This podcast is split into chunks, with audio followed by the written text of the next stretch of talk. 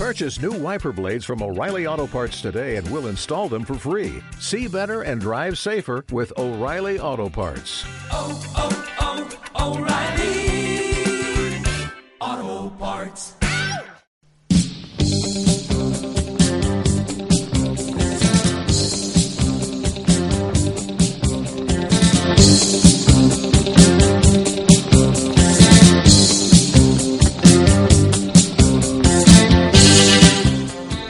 Continuamos en AFK 2019 y es momento de la primera entrevista telefónica, podríamos decir, del día de la fecha. Yo les voy a comentar.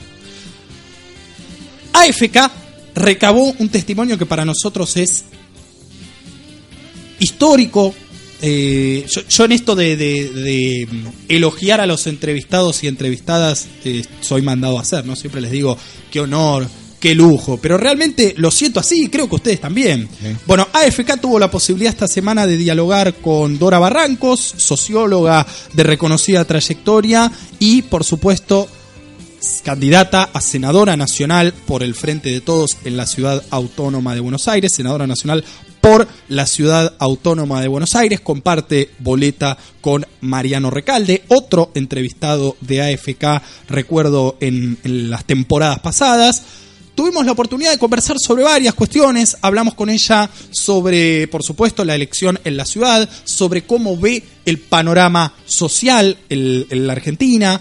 Tenemos también una pregunta hacia ella como, como persona, cómo siente y cómo transita la, lo que es la primera campaña política como candidata para ella, su pertenencia al frente de todos, bueno, de todo un poco y también hacia el final nos va a dejar un mensaje muy emotivo para todos los medios de comunicación autogestionados, alternativos, como prefieran llamarle.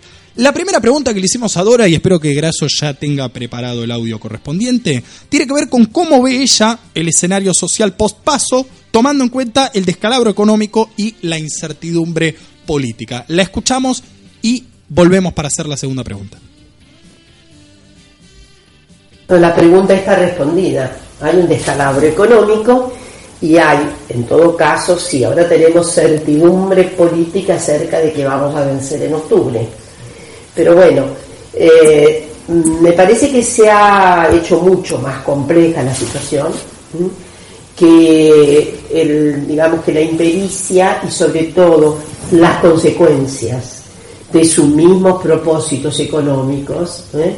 Han hecho una, una especie de, de espiral que ha venido agravando la situación al punto que estamos frente a un autoestallido. Es decir, está estallando la propia propuesta eh, de política económica de este grupo gobernante, que yo insisto en decir, está muy lejos de lo que serían los planteles clásicamente liberales. ¿no? Este es un grupo que en realidad también eh, invito a pensar que más que un propósito modelar, tiene un propósito conspicuo de acumulación porque responde a determinados intereses que eh, efectivamente han sido los ganadores en esta parada histórica, pero que justamente eh, se trata ahora de eh, percibir el desborde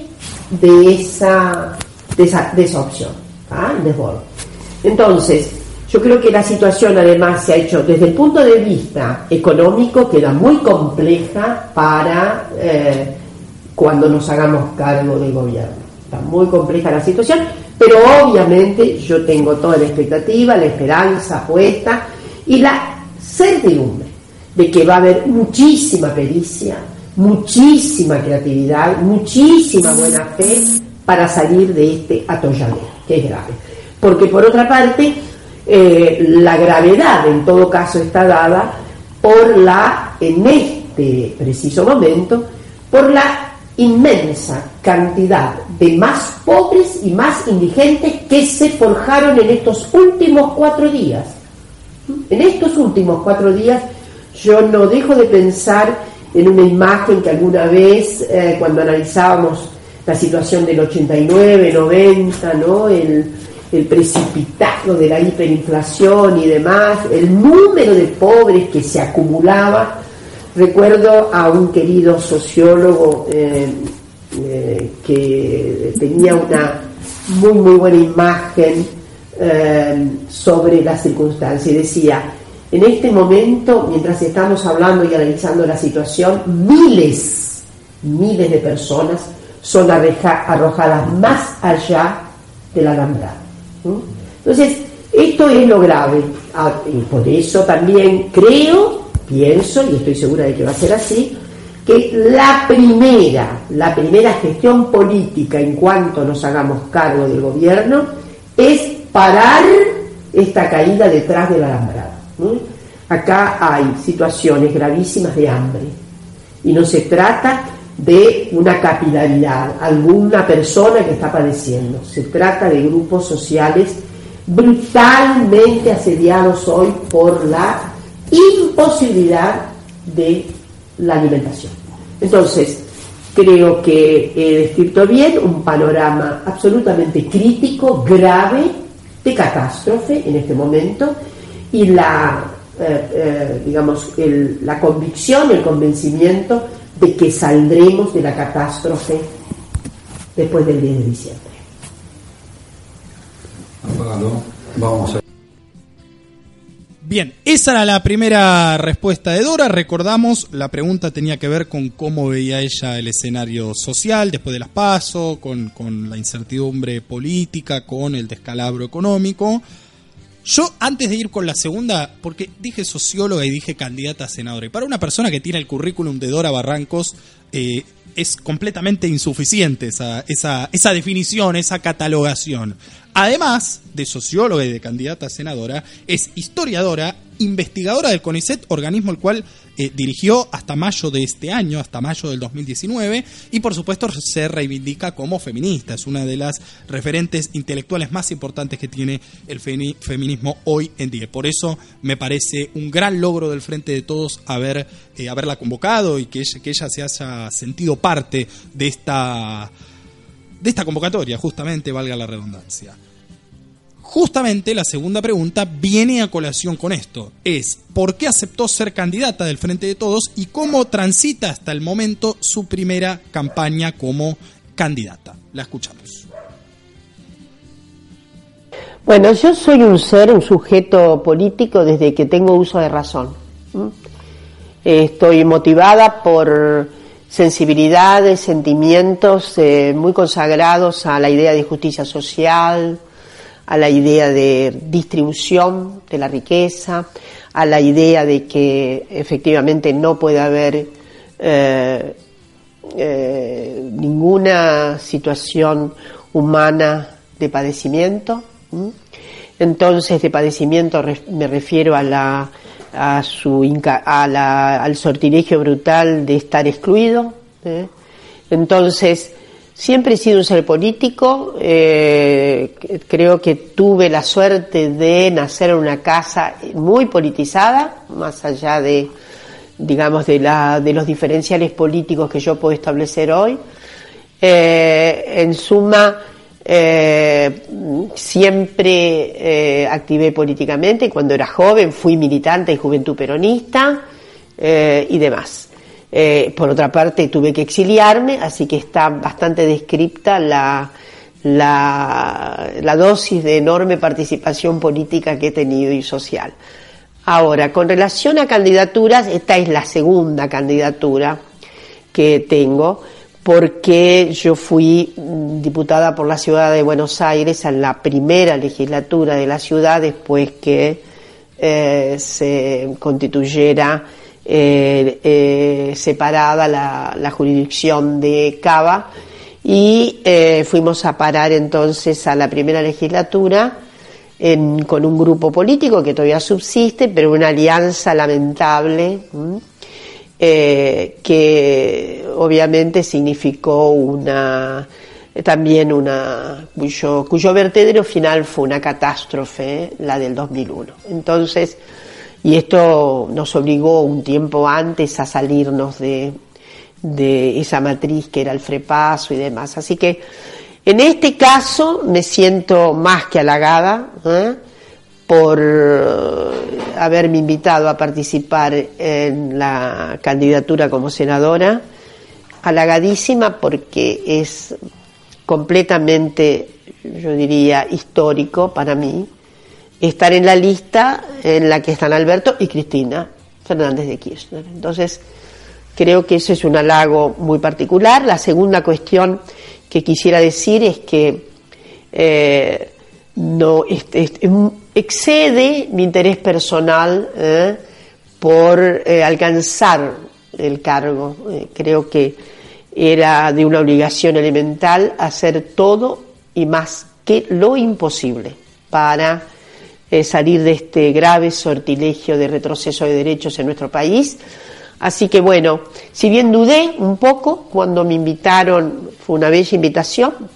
Eh, dudé un poco, y dije que iba a pensar un rato largo y efectivamente pensé un rato largo, pero a la mañana siguiente ya eh, eh, avisé que había aceptado.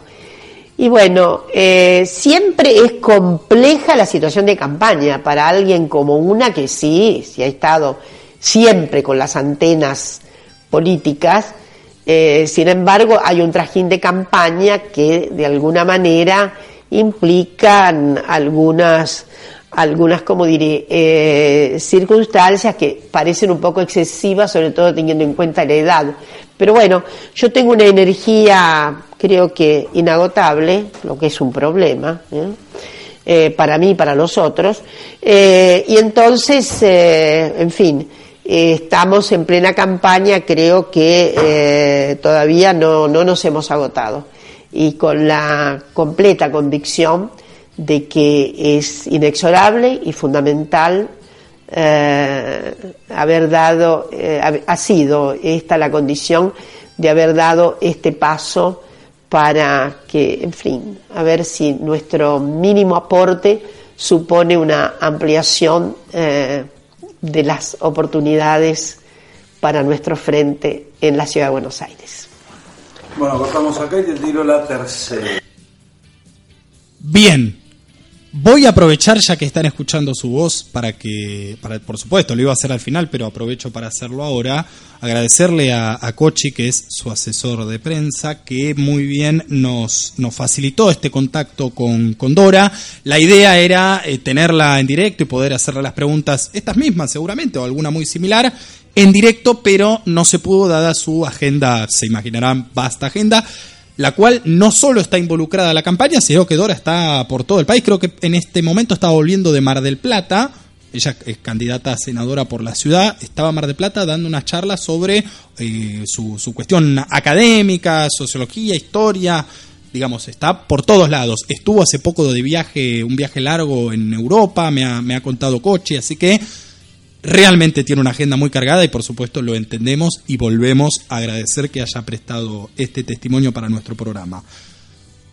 Interesante la observación que hacía sobre que esta es su segunda, candidatura. Ella ya había sido candidata a diputada de la ciudad de Buenos Aires, a legisladora porteña, más bien, como uno diría, para no mezclar el término con el Congreso Nacional, en el 95, cuando es el primer, la primera elección como ciudad autónoma. de Buenos Aires, exactamente, con legislatura porteña. Por el frepaso. Por el frepaso, claro, exactamente. Bueno, ella misma decía que no, no, no le traía, no le traía buenos recuerdos, ¿no? Pues, se terminaron yendo. Por eso, se terminaron yendo. Entonces tomaba esta, esta candidatura como, como un honor, como un ella misma lo, lo, tomó, un halago que, que le tomó unas horas tomar la decisión, le costó unas horas tomar la decisión, pero que la mañana siguiente ya aceptó y dio, dio el visto bueno para ser segunda candidata a senadora nacional.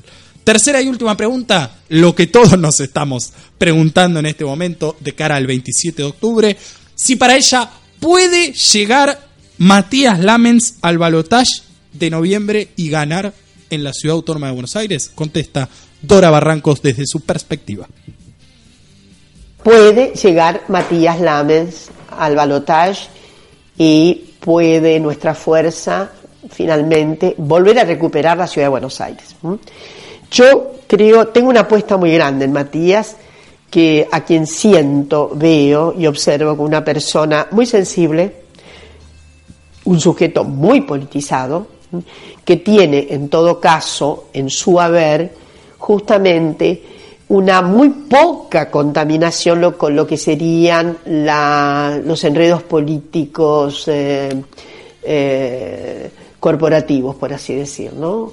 Algo que suena cierta, está ausente en él algo de lo que sería la profesionalidad política, pero insisto en que se trata de una persona, Matías Lames, de altísimo combustible ¿eh? En materias de convicción, adhesión a principios fundamentales en los que una misma eh, ha hecho toda su forja de vida. Entonces, eh, tiene, para mi gusto, además características muy diáfanas, es una persona que imanta, no una, eh, ¿cómo diré? Difunde una, creo que sólida eh, posibilidad de ver en él eh, alguien de muy buena fe, sujeto de muy buena fe. Así que lo queremos mucho, Matías, y la verdad es que ha sido muy, muy, eh, yo diría, muy eficaz su candidatura, de modo que aunque se trata de una persona menos conocida, con cierta exposición ¿no? pública por su carácter de dirigente de un club de fútbol, lo que en realidad en la Argentina, este, en otro sentido, no parece ser un buen antecedente, pero en el caso de Matías, eh, justamente por esas características de adhesión temprana a causas políticas mayores, a causas justicieras, entonces este, eh, creo que debemos hacer una gran apuesta a que en el balotage Matías se imponga ¿eh? en nuestra ciudad. Muy bien.